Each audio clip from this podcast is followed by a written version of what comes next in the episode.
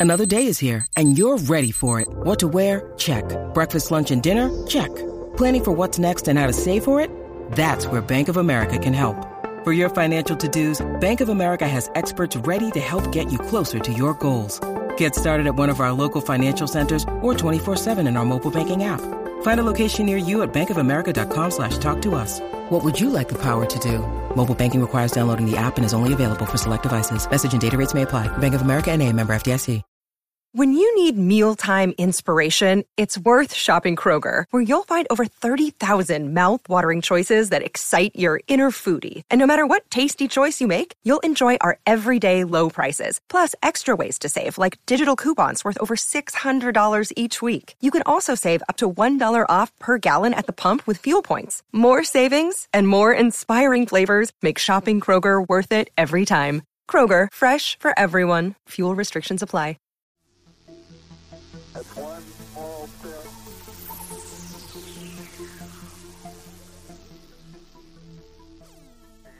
Hello and welcome back to the Space News Pod, your daily source for space, science, and tech news. I am your host, Will, and today I'm going to be talking about SpaceX, how they had a capsule blow up, what they're going to be doing about it, and what NASA is going to be doing about, well, SpaceX's capsule blowing up. So I'm going to get into that in just a second. But first, I want to say thank you to everyone who's been supporting the podcast. You are amazing. Just listening to this podcast supports it. I want to say thank you.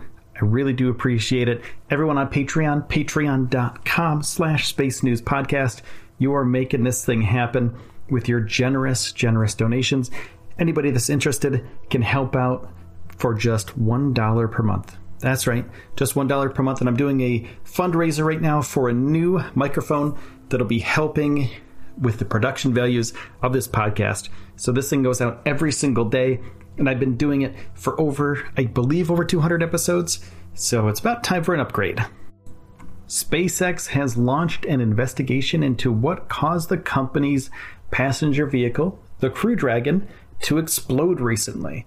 And this is during a live fire test on the ground. And it's kind of too early to know how the accident will affect upcoming schedules with NASA. And before the accident occurred, SpaceX had a lot of work to complete before it could fly people on the capsule for the first time. And that's what NASA said in an advisory panel on safety. And it's been about a week since this happened, it's been five or six days. And they're not exactly sure what caused the accident, but they do know that it happened when SpaceX was firing up some of the engines that were embre- embedded in the Crew Dragon. The Super Draco engines, which are crucial for emergency during future flights, well, something went wrong in the middle of the launch, and the capsule ignited and it blew to smithereens. So this all happened on April 20th, and they were conducting tests at Cape Canaveral, Florida, and that's where numerous Falcon 9 rockets have landed. And it's a static fire test, so it's been it's held down to the ground. And when it was launching, it was firing these rockets, firing these engines, and during the test known as static fires, the capsule blew up. And you might think this is a bad thing, but it's actually a really good thing. These tests are very important for the future safety of astronauts and the people that we're going to be sending to the International Space Station. They need to know that they're safe in these capsules. So, the hardware that was holding the capsule down did its job. And when SpaceX fired up the eight Super Draco engines, that's when the explosion occurred. And this capsule, the one that blew up, it made it to the International Space Station and came back to Earth. So it's been used before, and so maybe the structural integrity of the engines was, you know, kind of shaken up during reentry. We're not exactly sure what, but it can dock with the space station and then it landed safely in the Atlantic Ocean over a week long stay in space. So it can get there, it can get back, but then something happened somewhere in between there that stopped it from uh, from functioning properly. All right, I'm going to take a quick break. I'm going to do a pause for the cause, pay some bills. And when I get back, I'm going to talk a little bit more about how NASA and SpaceX are going to move forward after this horrible incident. And SpaceX has tentatively planned to go back to the space station with human astronauts in July. But since this all happened, it's not going to happen by the summer. You know, since the explosion happened, they're going to have to figure some stuff out. They're going to have to do some more tests. They're probably going to have to do more tests without humans just to make sure this thing works. And, you know, they're going to be safe about it. And that's as much as they can do. They can just figure out what happened, how to fix it, and then do more tests. So that means that SpaceX is salvaging the accident site. They're collecting data and coming up with a timeline of events leading up to the accident. And it could be a while before they know anything about the recovery. The investigation will take time before the root cause analysis is completed. So, SpaceX was going to land their next mission on this landing pad. But they can't do that now. They have to use their drone ship because they were going to come back to Earth and land there, but there's stuff in the way and they have to do an investigation, so they can't clear it out in time. And therefore, they have to use their drone ship to land. And SpaceX has another milestone test coming up for the uh, Crew Dragon capsule. They were planning to fly the Crew Dragon uh, that it was testing until it blew up, of course, over the summer, and they were going to test the emergency abort system, which, you know, could be part of the failure that happened with this last um, capsule. And now they're going to have to fly something else. They're going to have to fly another Crew Dragon capsule that wasn't used before.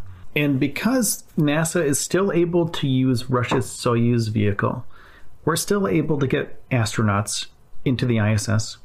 And they put that in place during all this testing just to make sure, just as a precaution, in case something like this did happen.